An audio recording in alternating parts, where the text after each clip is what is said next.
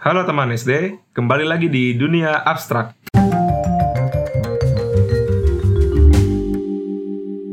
Oke, untuk minggu ini kita akan membahas beberapa berita-berita abstrak, yaitu berita sampah ya. itu sampah lah buat Ya, berita sampah.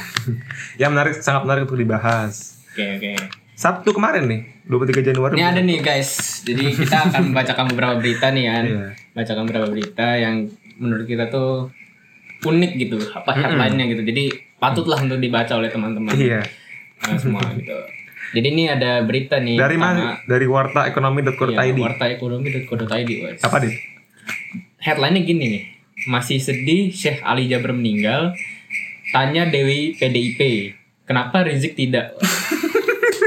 Ini maksudnya gimana nih? Kita baca dulu nih. Hmm, mohon maaf nih Bu Dewi ya. Jadi gini, kita bacain ya. Hmm. Politisi Partai Demokrasi Indonesia Perjuangan atau PDIP, PKIP. Dewi, Eh? Eh, Dewi Tanjung mengaku dirinya masih masih merasa sedih dengan meninggalnya ulama karismatik Syekh Ali Jaber. iya. Karena itu ia pun sampai mempertanyakan kenapa ulama kar- sekarismatik Syekh Ali Jaber bisa meninggal dunia sedemikian muda. Terus tadi apa? Nih. Nyai sedih orang soleh yang baik hati Syekh Ali Jabir meninggal dunia. Kenapa orang jahat sombong seperti Rizik Sihab dan kelompoknya yang tidak mati duluan?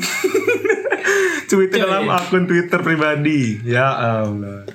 Coy, gini loh coy, maksudnya coy. Sebenci-benci lo sama orang gitu loh. Iya. Janganlah mendoakan yang tidak baik. Apalagi dia ini politisi loh bro. Iya, maksud gua Pejabat loh, pejabat. mencontohkannya tuh ya, aduh, ya jagalah moral ininya lah ya. Sifatnya. Oh, belum sampai situ doang, Dip. Masih oh, ada lagi. belum, masih ada ya ternyata ya. Nih gini. Terus dia ngomong lagi gini. Si Dewi PDIP-nya nih. Tapi Nyai menyadari apabila orang berjiwa dajjal memang akan hidup sampai dunia kiamat karena tugasnya mengacaukan negara. Aduh. Dia tahu dari mana berjiwa dajjal itu seperti Habib Rizik? Iya ya. Jangan-jangan dia Jangan-jangan dia pernah ketemu dajjal. dajal. Bisa dajal. jadi. Eh, BTW, dia gak takut apa ya? Takut apa? Ngomong gini gitu. Katanya dajal Habib Rizik.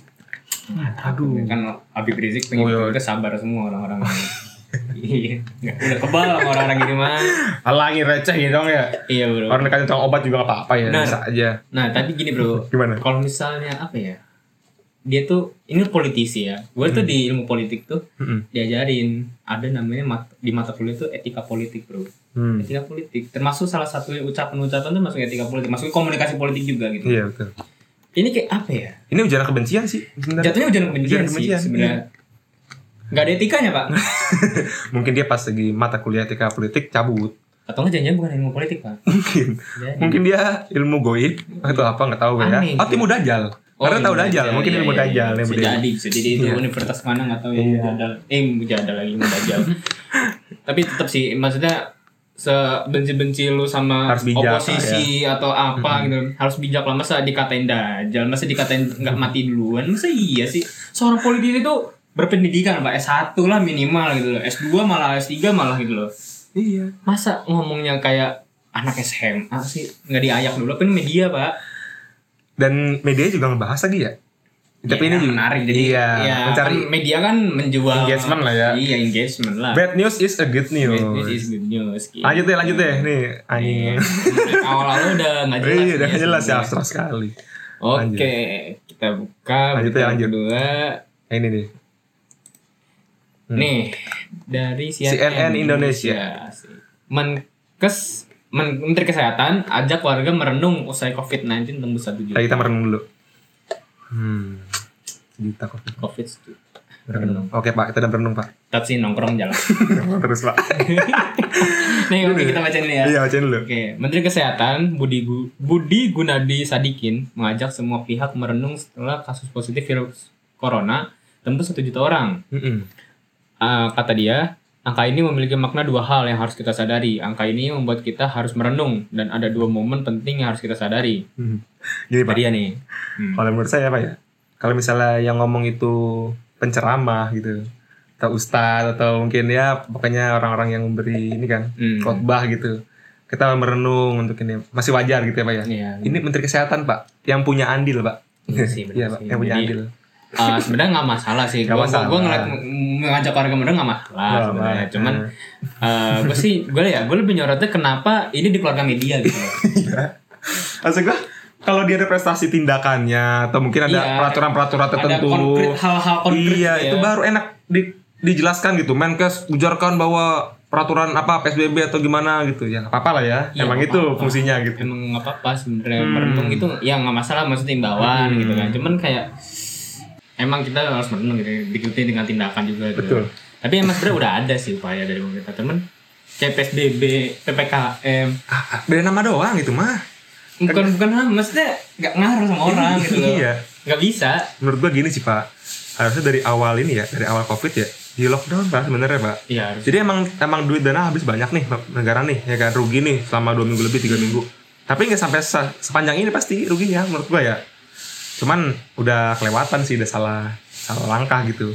Iya, jadi maksudnya sih kayak lebih ya susah ya gimana ya serba hari harusnya seperti itu ya mungkin ya lebih baik gitu. Bukannya bukannya apa namanya emang bener-bener sempurna oh harus lockdown enggak. Maksudnya lebih baik Iya. seperti itu gitu untuk jadi menekan angka nggak nyampe satu juta kayak gini gitu. Ini mungkin harus dipertegas lagi ya pak ya?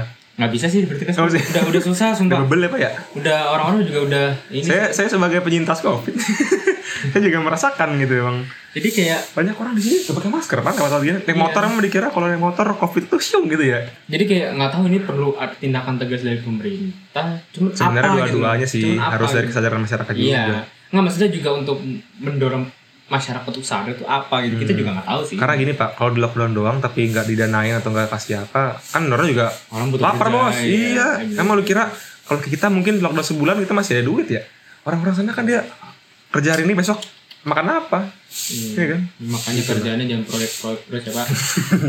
ya nyentil dikit lah Nah, next, dan next, next. Apa Next lagi nih? nih, berita selanjutnya. berhubungan masih berhubungan Nih, dengan berhubungan COVID. COVID nih ya. Tapi ini dapat kabar dari Cina. Cina. Cina ini emang inovatif, Pak.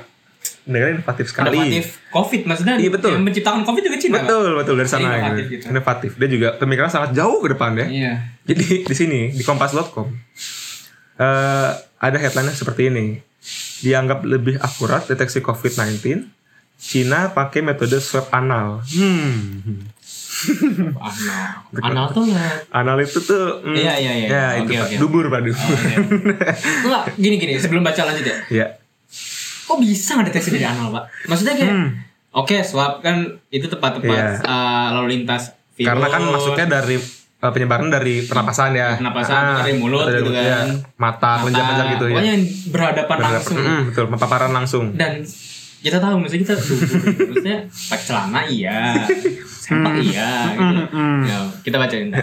Coba. Nih, Cina menggunakan metode swab anus atau swab anal untuk mendeteksi infeksi COVID-19 terhadap penduduknya. Dilansir dari New York Post, para ahli di Cina mengatakan metode tersebut merupakan cara yang paling akurat untuk mendeteksi infeksi COVID-19. Nih kita lihat gimana akuratnya. Eh berarti berarti eh, ini untuk screening juga gak? Maksudnya untuk menentukan orang yang kena covid atau enggak atau atau kayak cuma udah kena mau dicek negatif atau belum dari anal nggak tahu kan coba Kita juga. Ada nggak? Baca kita baca semua aja kali ya. ya baca aja semua Mana tadi ya? Nih, Newsweek melaporkan metode swab anal ini lebih sering digunakan di ibu kota Cina, Beijing, belakangan ini. metode tersebut sering digunakan setelah seorang anak berusia 9 tahun dinyatakan positif infeksi varian baru. Oh, yang baru yang baru tuh yang kemarin tuh Pak, dari Inggris tuh dari bol pak. Iya, penyebaran di bol ya pak ya. Jangan-jangan ya? jangan-jangan. Hmm berarti ini kalau ini gampang sih pak. Kalau misalnya penyebaran dari bol sih aman sih sejak kakak mungkin kan penyebarannya. Ya you know lah. Kalau Jangan-jangan sih jangan-jangan ya. coba gitu. lagi lagi lagi. Swab anal tapi gini, kendati swab anal mulai digunakan, nih kan, swab tenggorokan masih tetap menjadi metode paling, populer. populer. Oke. Nih, pasal swab tenggorokan disebut paling nyaman. Oke. oke ya Kita baca nih mana sih swab, uh, swab anal nih. Nih. Melalui metode swab anal, alat penyangka dimasukkan 3 hingga 5 cm di dalam rektum sebagaimana dilaporkan Newsweek. Eh, Li Tongzeng. Li, Tong, Li Tongzeng asik, mengatakan Iya, iya. metode tersebut dapat meningkatkan tingkat deteksi dan menurunkan kemungkinan diagnosis yang terlewat. oh akurat itu maksudnya Apa yang kami temukan adalah bahwa pada beberapa pasien intervensi virus corona bertahan lebih lama di saluran pencernaan atau Oh. kotoran mereka daripada saluran pernafasan. Hmm, berarti gini pak mungkin berarti Bawa ini makanan kali jangan-jangan. Masa iya sih? Bisa ya sih cuman tapi setahu saya ya emang nih covid ini tuh eh, menyebar dari hidung nih dari paru dari paru-paru gitu kan pernapasan Hmm. tapi efeknya bisa ke mana-mana bisa ke darah masuk ke darah pencernaan bisa pak Oh, makanya iya. kenapa ada orang covid yang mual-mual kan dan diare. Nah itu termasuk ini. Tapi ya menurut saya nih ada anggap aja nih ada drive thru covid pak ya.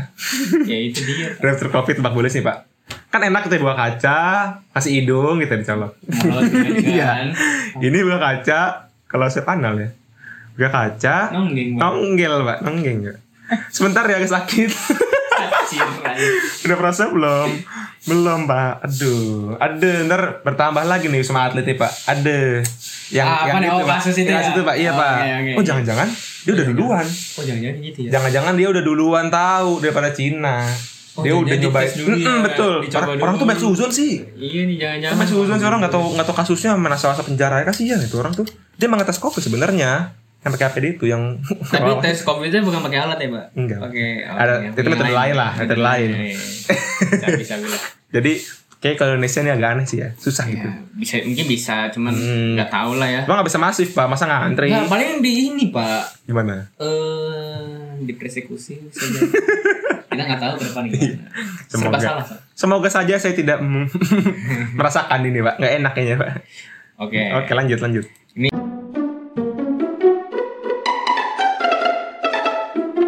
Kita berita selanjutnya nih. Ini baru nih cerita baru Baru ya. Jumat Iya, kemarin. Dua hari yang lalu. ini saya belum baca beritanya ya cuman headline-nya adalah kembalikan handphone temuan wanita ini jadi tersangka dan diperas oknum polisi sebesar 35 juta hmm makanya dia mengembalikan handphone tapi diperas 35 juta coba gimana dit Seorang wanita di Tanjung Morawa, Deli Serdang, Sumatera Utara yang dijadikan tersangka Sumatera Utara lagi polisi kemarin digerebek Polisi Emang aneh, aneh, kan? Ada aneh nih. Lanjut, lanjut, lanjut. Yang dijadikan tersangka kasus pencurian mengaku diperas oleh oknum anggota polisi setempat. Wanita bernama Siti Nuraisyah menuduh oknum tersebut memintanya uang untuk biaya perdamaian dan mencabut berkas laporan. Hah? Kok nggak gini? Ntar ini sampai sini dulu. iya. Usah dilanjut dulu. Sebentar. Sampai sini Sebentar, dulu. sebentar, sebentar. Judulnya Wanita ini. kembalikan handphone temuan. Berarti dia nemu handphone kan, Pak? Kenapa biaya perdamaian dan mencabut berkas? Emang dia malingnya? Kan dia nemuin handphone. harus- Kenapa harus berdamai? Ah, dengan berdamai dengan siapa, Pak? Berdamai dengan teman, teman selalu damai. ah, aneh nih. Lanjut, lanjut. Apa nih? Adapun yang menjadi korban, eh, oke, oke. Adapun yang menjadi korban yakni Siti Nuraisyah, warga Jalan Rahmat Syah, Gang Sekolah, lantaran dituduhkan mencuri Hmm. telepon. Genggam milik oknum polisi Waduh. yang ditemukan dan berniat mengembalikannya. Dikira nyuri pak polisi. Masalahnya ini nggak milik orang polisi. Min- Itu telepon telepon La- polisi, Pak. Lantaran dituduhkan mencuri telepon genggam milik oknum polisi. Iya.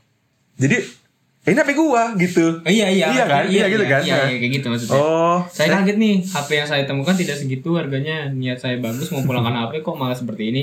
Koknya pakai Q, Pak. pakai ki- oh nih modern memang modern itu pak itu bahasa future pak Seribu nih gimana sih?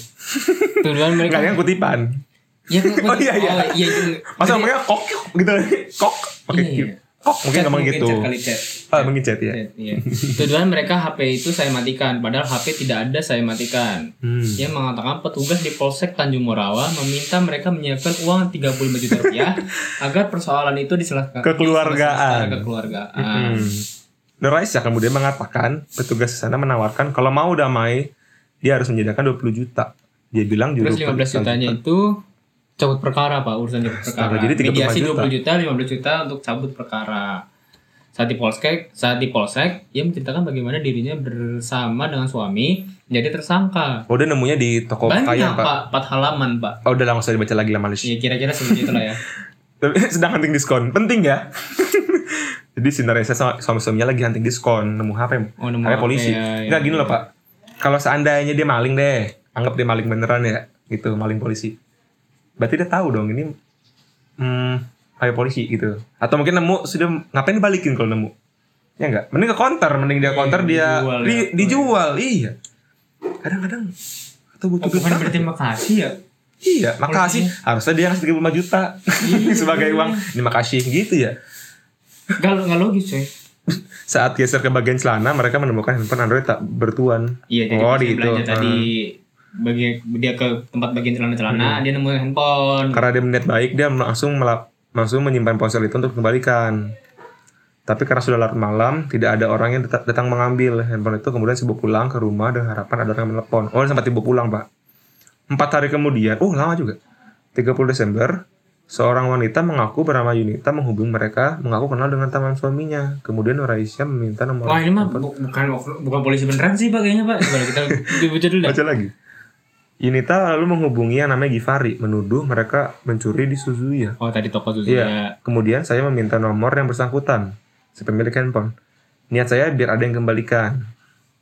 Setelah seminggu, tepatnya 6 Januari 2021, Nur Aisyah kemudian hendak mengembalikan handphone ke Polsek Tanjung Morawa. Wih, kucing. Kaki gua. Ternyata handphone dengan ujung 555 tersebut milik oknum anggota Polri yang bertugas di Polsek Tanjung Morawa. Atas nama, oh ini oknumnya nih. Musliadi Tanjung. Eh Pak Musliadi. Mohon maaf nih Pak. Mohon maaf nih Pak. eh nggak tahu sih yang Eh, yang tahu ya. 35 juta itu siapa. Nggak tahu. Cuman ini Pak Musliadi ini harus Yang tahu. punya, iya. Iya yang punya gitu loh. Selama Makasih beberapa loh. hari komunikasi, dia tidak ada bilang kalau itu handphone dia. Sampai di polsek saya langsung disuruh beri keterangan di ruang Juper pada Tunggu tunggu tunggu. tunggu. Selama beberapa hari komunikasi dia tidak ada bilang kalau itu handphone dia. Iya berarti benar dong dia emang ngaku ngaku handphone dia kan. Ini maksud si ini kan? Si si- Siti kan? Iya maksudnya enggak ini kan kata Siti. Mm-mm. Selama beberapa hari komunikasi Oh. dia tidak ada bilang kalau itu handphone dia. Lah kocak. Maksudnya dia itu si polisi Iya. Pak. Aduh. Terus mereka juga diintimidasi petugas untuk mengaku telah mencuri. Tuh. Astaga. Maksudnya kadang-kadang tuh eh, Ini kayak di film-film ya Pak ya? Iya pak. Kayak- Kayak Jadi di film-film ya? untuk jadi tuh gini loh pak. Gue sih kalau misalnya ngeliat film gitu ya, ini berdasarkan dari film ya. Hmm. Iya, Kalau kan nyapa film. gimana kan gue tahu kalau itu ditembak gitu kan. Eh, jadi polisi kan capek ya. Mm-mm. Kasus masuk nih. Mm-mm. Sepele kan maksudnya. Sepele. Di- harus masuk maksudnya ngaku biar cepat selesai kasusnya pak. Jadi Iya, polisi itu gitu. iya karena Jadi- karena dia perlu investigasi lagi kalau misalnya bukan dia jadi kan. Iya iya iya. biar nggak capek maksudnya Bener juga sih. biar uh, achievementnya oh kasus selesai gitu. Nah, itu suka gitu loh diintimidasi mau polisi suka Bener mengintimidasi sih, gitu. bener-bener salah. bener sih, itu bener-bener salah. Tapi udah udah minta 35 juta sih udah Aduh, damainya segitu dong. Kekeluargaan 20 juta. Buat apa sih 35 juta polisi? Aduh, ya kan kita nggak tahu pak ya ekonomi orang-orang ya. Buat minum ya, buat minum. Enggak, buat di narkoba lagi. Oh. Party lagi dia. Oh, Eh, sama gitu kemarin ya. satu satu geng kali sama yang kemarin tuh yang Jadi- digerebek jadi- keluarga. Oh, jadi nggak boleh seuzon nggak boleh. Oh, Polisi, Pak, polisi. Eh, maaf, maaf, polisi, mohon maaf. Ini hanya oknum ya, maaf. Polisi. Jadi gitu. Maksudnya kayak Eh, dia udah ngomong nih, dia udah ngomong nih. Tadi dari situ. baik baik. Gue lupa tadi. Ini kebanyakan halaman sih, nyari iklan aja nih media. Tolong Pak, saya niatnya bukan mencuri. Kalau saya mencuri, saya saya sudah buang kartunya Pak. Pak Musyadi Tanjung ter ternyata Ternyata iya. tipe Pak. Tipe. Ternyata bukan yang kehilangan handphone, malah dia menciduk kami. Oh lah, bukan dia. Kocak ini bener-bener dah. Heran dah. Pertama nih, Pak. Heeh. eh polisinya aneh. ya. Kedua, Pak. Mm. Beritanya aneh, Pak. Nulisnya Iya iya. pusing saya, Pak. Ini siapa sih ini jurnalisnya nih? Cari tahu. Oh iya iya. Biarin aja. Nggak apa-apa. Ya, Mungkin cak lelah juga dia. kalau dari daerah-daerah seperti itu, Pak. Pakai Q. Iya. Kok Kok. Coba diwawancara, Pak, diwawancara. Bagaimana? Kok. Astaga, astaga. Ada gitu ya. Yang portal portal berita tuh macam-macam. Mungkin ini enggak ini bagian enggak formal kali. Aduh, Aceh Tribun News, Aceh Tribun News. Nih. Aduh, ada lagi nih. Oke, kita Terakhir, terakhir. terakhir, Terakhir, di penutup, spesial. Sebenarnya tadi kita empat doang guys beritanya. Iya, ini baru nemu sekarang nih. Di, Sebenarnya di ini pas kita lagi buka-buka tadi website yang sama. uh, berita yang polisi 35 juta itu Hmm. ah, ini apa? Nemu nih, nemu gitu. Eh, tapi seru nih linknya nih. Lucu-lucu. Rusak nih, Pak. Viral medsos. Asik. Di di Hmm, kategorinya. Apa, kategorinya viral medsos aja. Polda Aceh identifikasi pria bakar bendera merah putih di Malaysia. Lagu Panglima Perang menggema. wow. Panglima kalau nggak salah Panglima Perang tuh lagu ini nggak sih? Lagu Saya nggak tahu deh, Pak. eh Gam. Oh, oh, oh berarti dia bawa-bawa nama agam nggak tahu sih kayak kalau nggak salah ya atau atau nggak pokoknya paling pokoknya dari dari sana nggak ngerti lah pokoknya Hmm. Ada ya orang bakar bendera putih ini Coba aja Malaysia ya? Kasus pembakaran bendera merah putih yang merupakan bendera negara Indonesia kembali terjadi. Kali ini sebuah video TikTok Ah, yang, TikTok emang yang memperlihatkan seorang pria sedang membakar bendera merah putih. Pembakaran bendera merah putih ini dikabarkan terjadi di sebuah wilayah di Malaysia. Belakangan diketahui bahwa pria membakar bendera merah putih ialah warga Aceh. Oh, Nah, orang jadi kan- Indonesia, Bos. nah kita cek ya. Eh, lagu Panglima Perang. Coba kita dengerin. nggak usah didengerin. Oh, ini lagu Aceh Nyawong Panglima Perang. Iya, seingatku ini eh lagunya Gam, kalau nggak salah. Hmm. Seingatku nggak. Pokoknya lagu-lagu situ deh gitu. Eh, Eh kok salah bentuk. salah buka, Pak? Di mana ya tadi ya? Oh ini. Ini, Pak. Oh, itu. Ya. Nggak salah lah. ya. Hmm. Terus eh belakangan ini ketahui pria bener- bendera merah putih ialah warga Aceh yang tinggal di Malaysia. Kasus ini kini ditangani Subdirektorat Cyber Cyber Direktorat Reserse Kriminal khusus Polda Aceh. Informasi diperoleh tugas setelah mengantongi nama terduga pelaku yang melakukan pembakaran. Dalam video berdurasi 30 detik itu terlihat seorang pemuda memegang botol berisi bahan bakar minyak. Video itu diketahui memakai lagu berjudul Panglima Perang. Ia berdiri dekat bendera merah putih yang dikibarkan di sebuah tiang kecil. Enggak. Api terlihat muncul. Oke. Faedahnya apa ya? Enggak, ini ah Oh, ini ada videonya. Coba video pak, coba play video pak. Ini lagunya. oh iya. Wah, luar biasa sekali ya. Waduh, waduh ini mah Soalnya gitu kan maksudnya kayak Hmm. orang-orang masih terbawa mungkin tadi itu uh, terobsesi dengan gam. Maksudnya gerak Iya, iya. ya, ya kan orang Aceh kan. Nggak salah paling perang juga lagunya kan Ini salah. oknum pak oknum. Iya, kan dulu sempat perang kan sama kita Iya, kan maksudnya. eh, yang merdeka ya.